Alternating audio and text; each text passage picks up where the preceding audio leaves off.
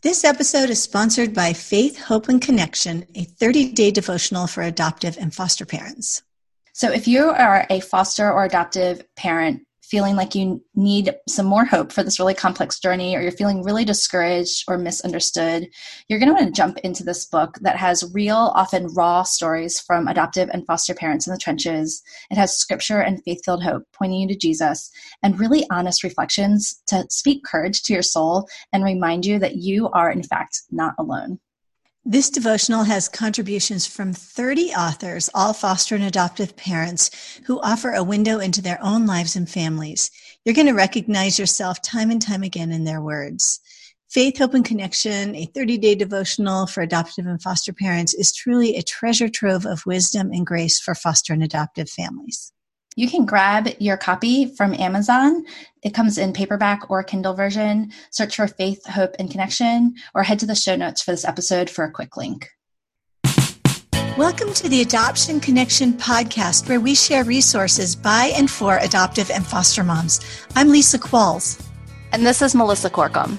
Don't worry, we get it, and we're here for you. Hey, friends, welcome to episode 136 of the Adoption Connection podcast. In honor of Father's Day, we're devoting the month of June to a series we're calling Dad Connection. In each of the five Tuesdays this month, we're featuring a different foster or adoptive dad. Here at the Adoption Connection, we value hearing from a wide range of voices, and we're excited to bring these special dad conversations to you. If you missed the first couple in the series, make sure you grab your podcast app and go backwards. You don't want to miss any one of these five interviews. Well, I had the privilege of sitting down with Jason Johnson for this interview. Jason is a writer and speaker who encourages families and equips churches in their foster care and adoption journeys. Jason currently serves as the director of church ministry initiatives with Christian Alliance for Orphans. In his work, he speaks and teaches at churches, conferences, forums, and workshops on church-based ministry strategies and best practices as well as encouraging families that are in the trenches and those that are considering getting involved. Jason and his wife Emily live in Texas with their daughters. So I hope you enjoy this conversation. Jason, welcome to the Adoption Connection podcast. Hey, thank you so much for having me.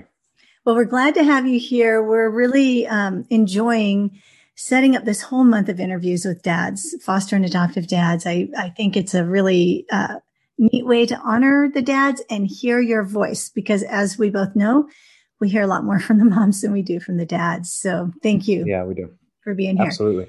So tell me who makes up your family? Yeah. So, most importantly, my wife, Emily, we are going on 19 years this summer, and we have three biological daughters who are all kind of teetering on the ages of 16, 14, uh, 12, and 9. So, we're, that's the direction that we're headed. Uh, and um, our youngest was actually uh, adopted. She came to us through the foster care system and then a, a little bit beyond that, but still very much integrated into our family, is uh, a young girl who's now 21, who we met when she was 17 in foster care. Uh, and her little boy at the time was one week old. He's now four. And there's a couple of uh, other cute little girls that have come along the way. So her and her three kiddos are very much engrafted into our family and us into theirs. Mm, that's beautiful. I love hearing that. So, how did you decide? I mean, you had your three girls. How did you decide to enter this world of foster care and also adoption? Yeah, so I think our story was a lot like um, many others, where it was it was a one day story. You know, maybe one day, one day, maybe we'll do this when X Y Z, um, when the time is right, when our kids are the right age uh, foster care wasn't on our radar as much as just knowing that we would probably adopt one day. Um, now, I'll be honest with you. Um, when our daughters were six, four, and two, we had just planted a church not long before that that was not even two years old that I was pastoring. And so that was probably the biggest baby of them all. You know, we had our daughters and then we had this this growing kind of um, you know monster in our lives called the church and that was when my wife came to me and said i think it's time for us. And and frankly and i know a lot of guys might be able to resonate with this one of my first thoughts was really? Like of all the times and all the history of all the universe of time like i would actually think this is the absolute worst time for us to do this.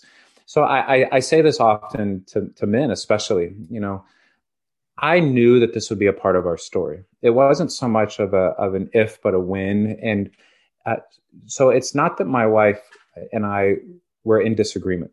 Um, I say it this way: we were reading the same book, but we just weren't on the same page yet. Um, uh, and that's one way I try to encourage couples especially who might feel like we're not on the same page so we can't do anything we can't move forward and i say well are you at least reading the same book like are you both in agreement that this may be something for us um, my wife was on page 200 and i was on i was maybe still in the table of contents and uh, but we eventually ended up on the same page I love that. I love that story. And I was going to ask you if you or your wife sort of took the lead in this. So you were in agreement, but she was. She was a little further ahead, you know, and, and we went to a conference um, early on in our church. There was an adoption conference. Actually, it had the word adoption in the conference. And um, we strolled into a breakout on foster care in that conference. And we spent an hour in that conference. And we walked out of that breakout knowing that everything was about to change. Our family was about to change. Our church was about to change because of if what this guy just said is true about foster care in our city. I we can't pretend like we didn't just hear that. Um, uh, and and that's when it was you know we're reading the same book, but how do we get on the same page? And and it meant that she maybe needed to slow down a little bit, and and I needed to speed up a little bit. Um, I needed to be willing to say, you know, maybe we do. I'll, I'll go to the orientation class or, or this. And I, I tell men this often as well. I grew up in a tradition um, that was very much about men lead your families and men lead your wives spiritually. And, and um, I always wanted to be that and do that. I always wondered what in the world does that actually mean? Like, you know, I, gosh, you know, uh, and I, I, found during that season especially that um, my wife was really leading leading kind of the, the call and the passion. Um, and it was okay for me to follow. Um, and i've gr- the older i get the more i really respect leaders who don't always have to be out front all the time you know? And i found during that season that one of the best ways for me to lead my wife was actually to trust what god had put on her heart and be willing to follow her and see what God might do in my heart. That is that's such a good word for dads. I I think that there's this tension between what many of us have been taught for a whole long time, but the reality of what the Holy Spirit is stirring up in our hearts, right? right. And we have to bring those together. Right. No doubt. And even so do I do I feel like it's still on some level my role to lead my family and lead my wife? Absolutely. But does that often mean that I'm unsure and I'm unclear? And the best way for me to lead is to trust my wife and to trust the Holy Spirit in her. Um, absolutely, a hundred, a hundred percent. Um, and so it's just redefined some maybe made up perceptions that I I grew up kind of forming in my mind about what leadership looked like and it, and I, I, tell you, it was really in that season of identifying when is the right time for us. And I'll never forget after another cordial conversation one night, my wife came down and, and she said, Jason, I need you to understand something. There's kids out there who need us now. And there's never going to be a perfect time to do this. It's just time for us to do it. And that's when she went upstairs. And 15 minutes later, I followed her upstairs and I told her, You're right um, I was using the age of our own kids as an excuse. I was using my busyness at the church as an excuse. I was using a lot of things as scapegoats. And I, I often share as well that I found those weren't my real fears. My fear wasn't the age of my kids or my role at the church or money or time. My fear was me. It was really, do I have what it takes to sacrifice like that? Am I going to be able to do this well? And so I followed her up the stairs that night and I said, You're right. Um, it's time. And I literally followed her up the stairs to tell her that, but also just kind of, you know, and I found this this is what it means to lead right now in this moment is to follow. And I'll be honest with you, Lisa. Um, we'll be at conferences or at different events, and kind of a husband and wife will come up and, and we'll talk. And um, and they'll ask that question like hey we're not really on the same page and i'll share a little bit of that and i can just watch like the husband like glaring at me like stop saying that stop saying that now like uh you know but they're also very appreciative like yeah you know what you're right. I, I think a lot of men just know they know deep in their gut um and uh and i knew i just needed some help in knowing uh, what it meant to lead in that moment I think sometimes one of the unique challenges for a lot of Christian men is, you know, sure, there are the parts of us, all of us that are selfish and don't really want to change our lives or whatever. We already feel overwhelmed. But there's another thing that I think men carry, and that is they're the protectors of the family. And so that's a whole other thing that is complicated. You know, what, what do you think? Gosh, you're reading my book, uh, Lisa, because that was my thing. As we had three little girls at the time, and I felt like it was my primary responsibility to protect them from hard things, to set up a life for them where they could avoid anything that's hard and difficult. And yet, simultaneously, I'm a pastor who's preaching the gospel at a church that very much had a culture of we want to move towards hard things um, we want to be the kind of people who move towards hard things because we believe that's what Jesus has done for us, that he moved towards us in our mess and in our brokenness. And then I would turn around and try to insulate and isolate my family from any of that. And so that was that was a big thing for me. But um, second, uh, we end up at orientation class at a foster care agency.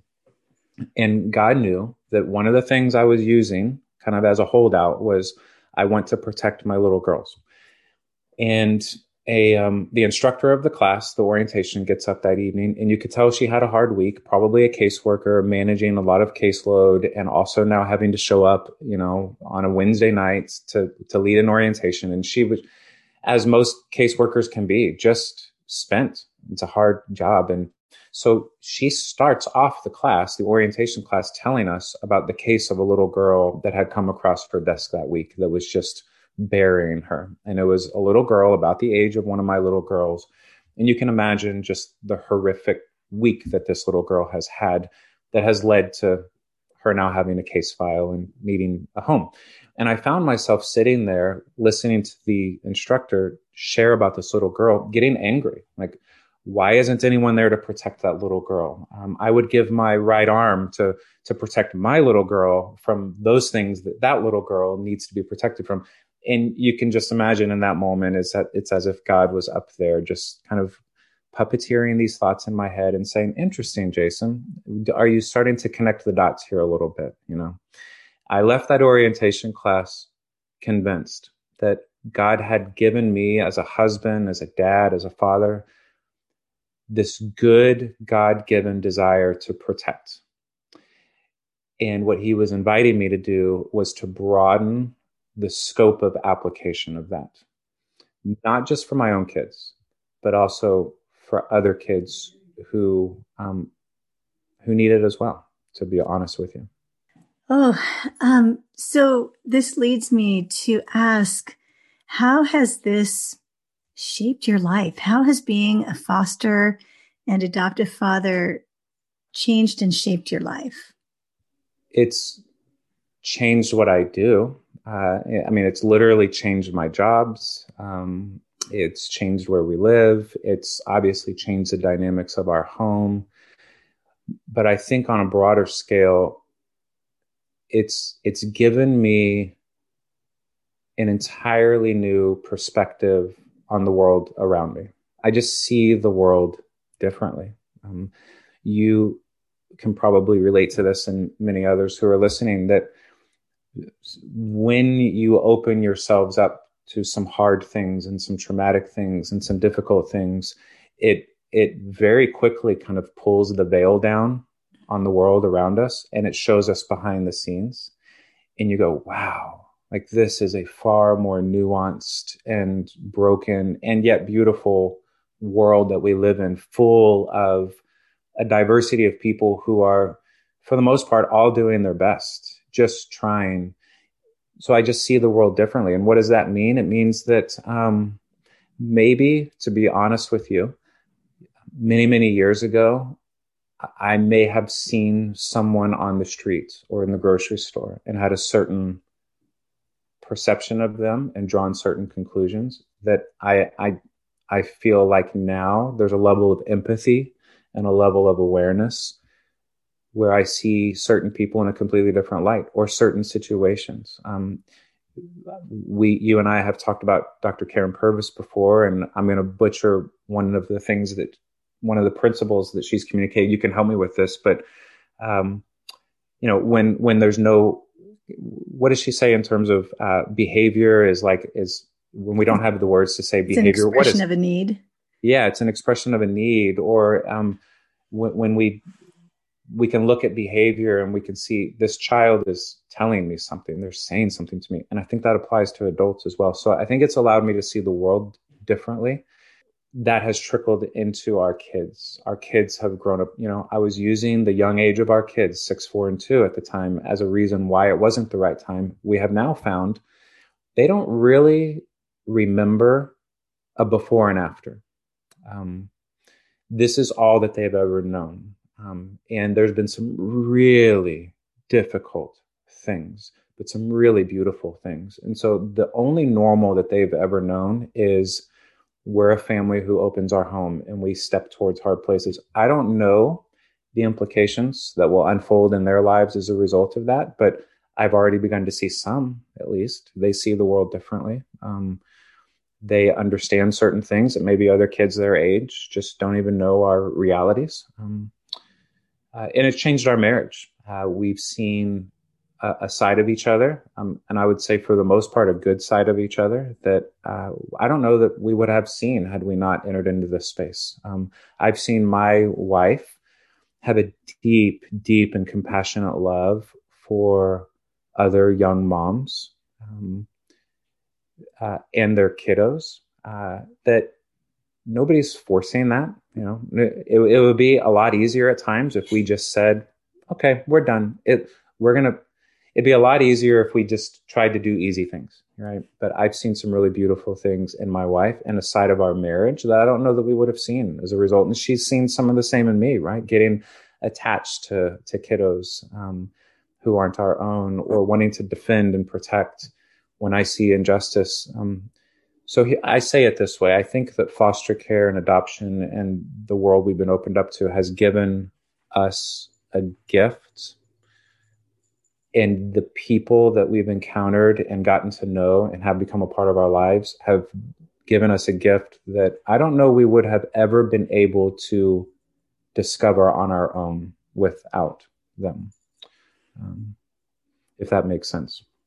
It does. It, I completely agree that once we understand on a deep level um, what trauma does to a child, to a person, what growing up without secure attachment does, we can look at anybody and say, okay, I can see this person struggling. And instead of it being like, this is a bad person or a good person, it's like, this is a broken person, a broken, you know, yeah. and, right. and we, I know that in this journey of learning to parent children with such needs, it revealed a lot of my own brokenness. So it becomes, I think we have more common ground with people, Gosh, humanity. Yes.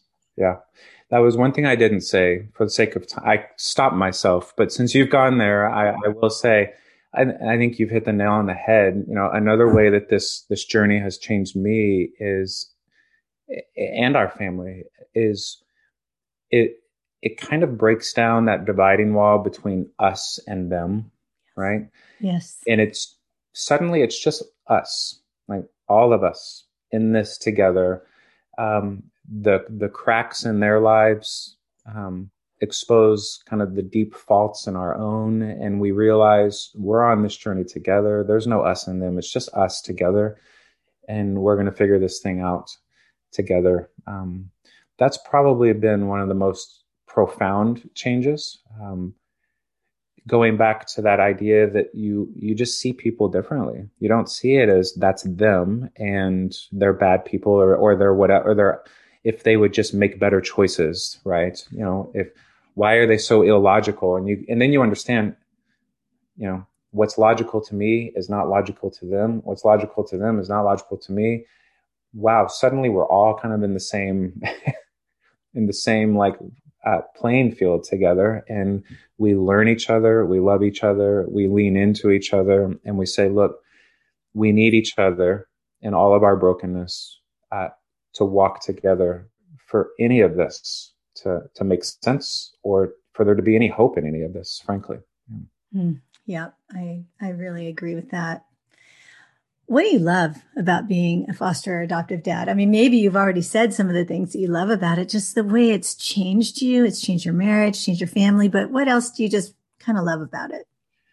Yeah, this may, I don't know why, but right when you asked that question, one of my first thoughts was, um, and, and maybe some men will appreciate this, some dads who are listening, some husbands as well, just to be able to look back and with my wife and say, wow, like we've done this, you know, like this is a part of our story. Um, we've done some really hard but rewarding and beautiful things when we didn't have to. I mean, we really could have gone all in on the narrative, the cultural narrative around us, which says pursue comfort and convenience, and the goal of your life is to is to um, make make good money and live in a good house and go on good vacations and have a good retirement and raise good kids and just be easy and avoid anything that's hard. And there's something rewarding now that we've gotten into our early 40s and there's some stuff we can look back on to go, wow, like we've planted a church. Like how crazy is that, you know?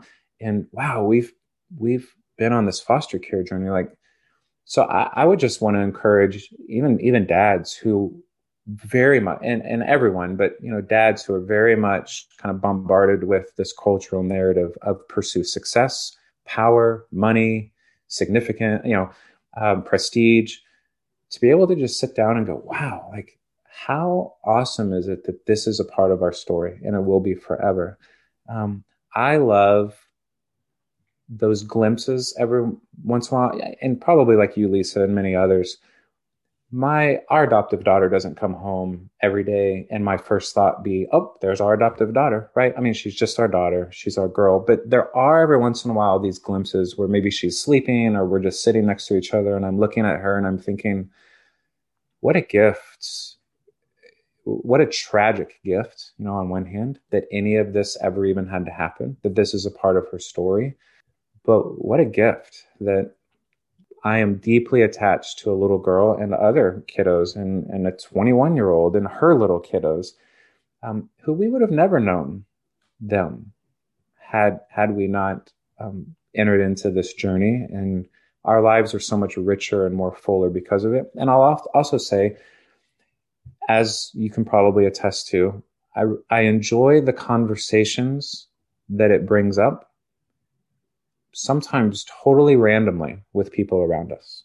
Um, I was standing on the sidelines of one of our daughter's soccer practices the other night, and uh, um, there was another dad standing there, and I introduced myself, and and he had he already knew who we were, which is kind of terrifying, right? You're like, oh gosh, what have we said? What have we done? But uh, he knew who we were because their family had adopted, and he said, "Yeah, I know, I know who you are, and I know foster care and adoption." And and they were able to just share their story a little bit. And um, I love some of the questions that come from people when they see us with our daughter, and and they just see something different, right? And so I love kind of the conversations that it naturally brings up around us. Um, that again, we wouldn't be having those connections with other people uh, if this were not part of our, our story and our family.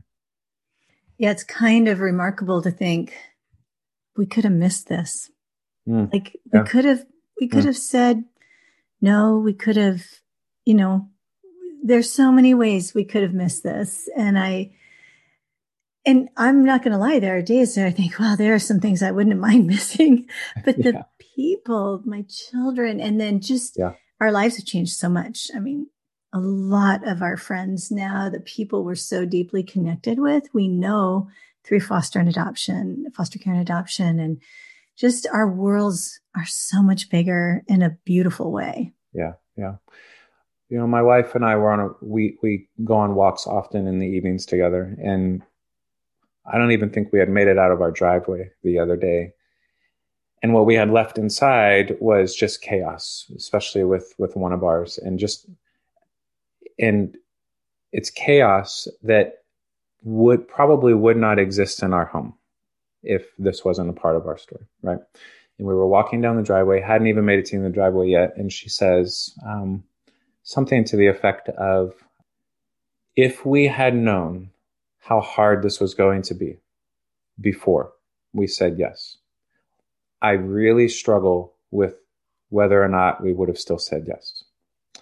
But now that we know how much we deeply love this little girl and how that love kind of transcends all the heart um, and the chaos, I would say yes a million times over again.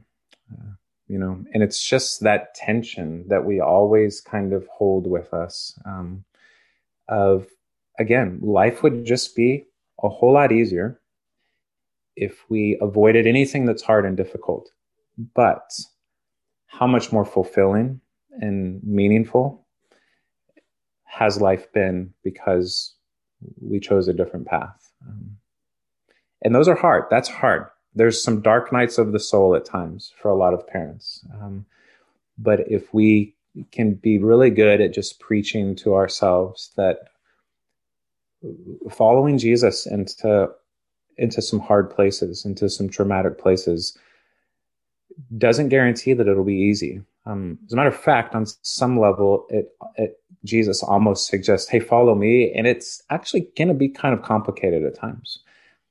But my promise to you is this there's hope that in the end it will always be worth it and it will not be in vain um, and that it will not be wasted um, and if we can just keep preaching that message to ourselves in the midst of that tension um, then i think it'll really help our souls be satisfied even in the hard and be hopeful in the midst of that hard that we get to participate in this process of renewal that God is in the business of. And we may not see it all now, but gosh, we are working towards a day when everything that's wrong will be made right.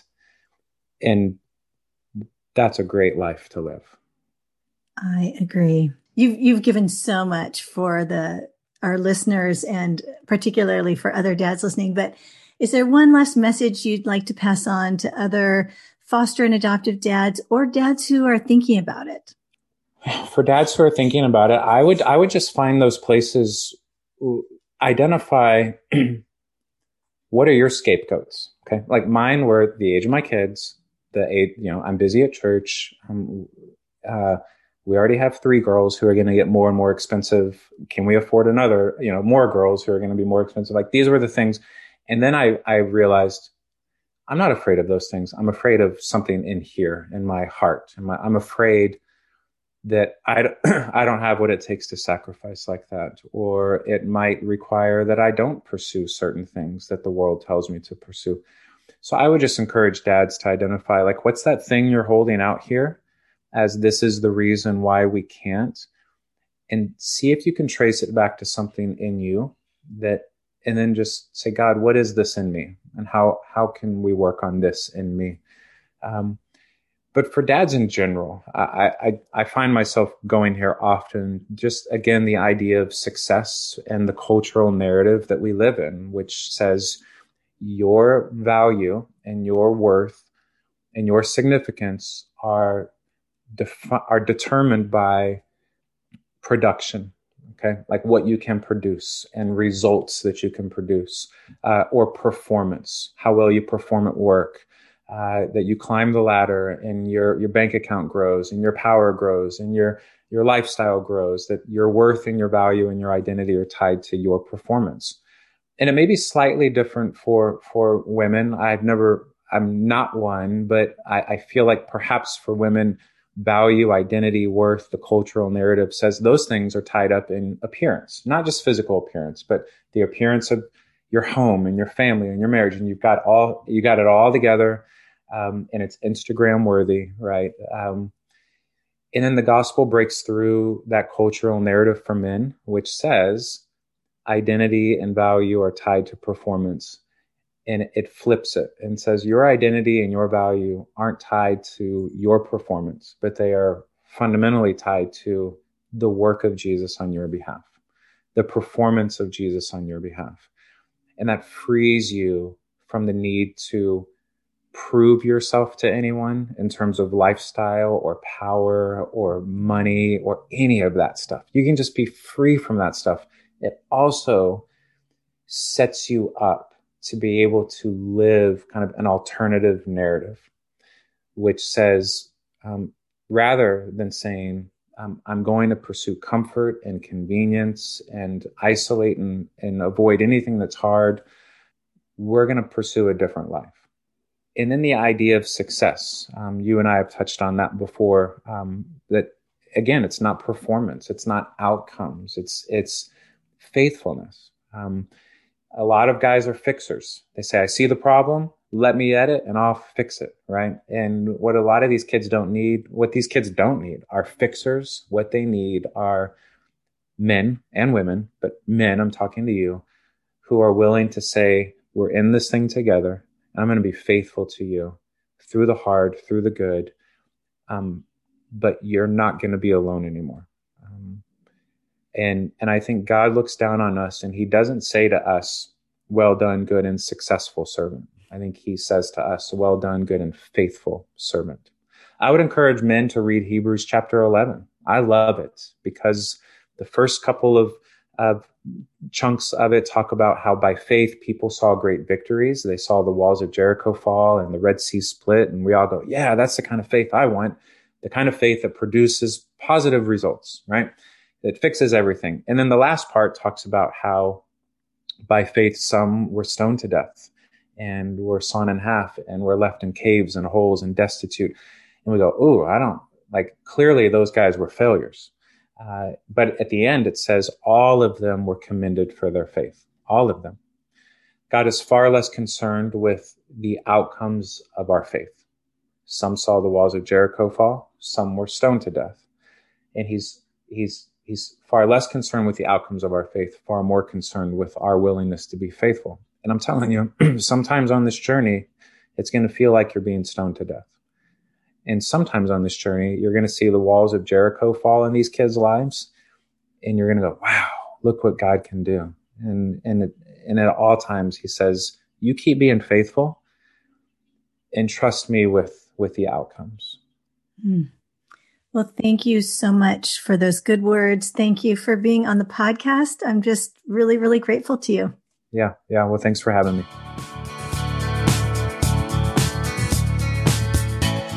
Hey, Lisa. Well, I don't know Jason very well, but what an incredible interview. And I just keep going back to what he shared about how the work that he has done to learn more about how trauma impacts behavior and parenting his child who's adopted. And he said, you know, it helped me go from us and them to just us. And just what a beautiful sentiment. And I can completely relate to that.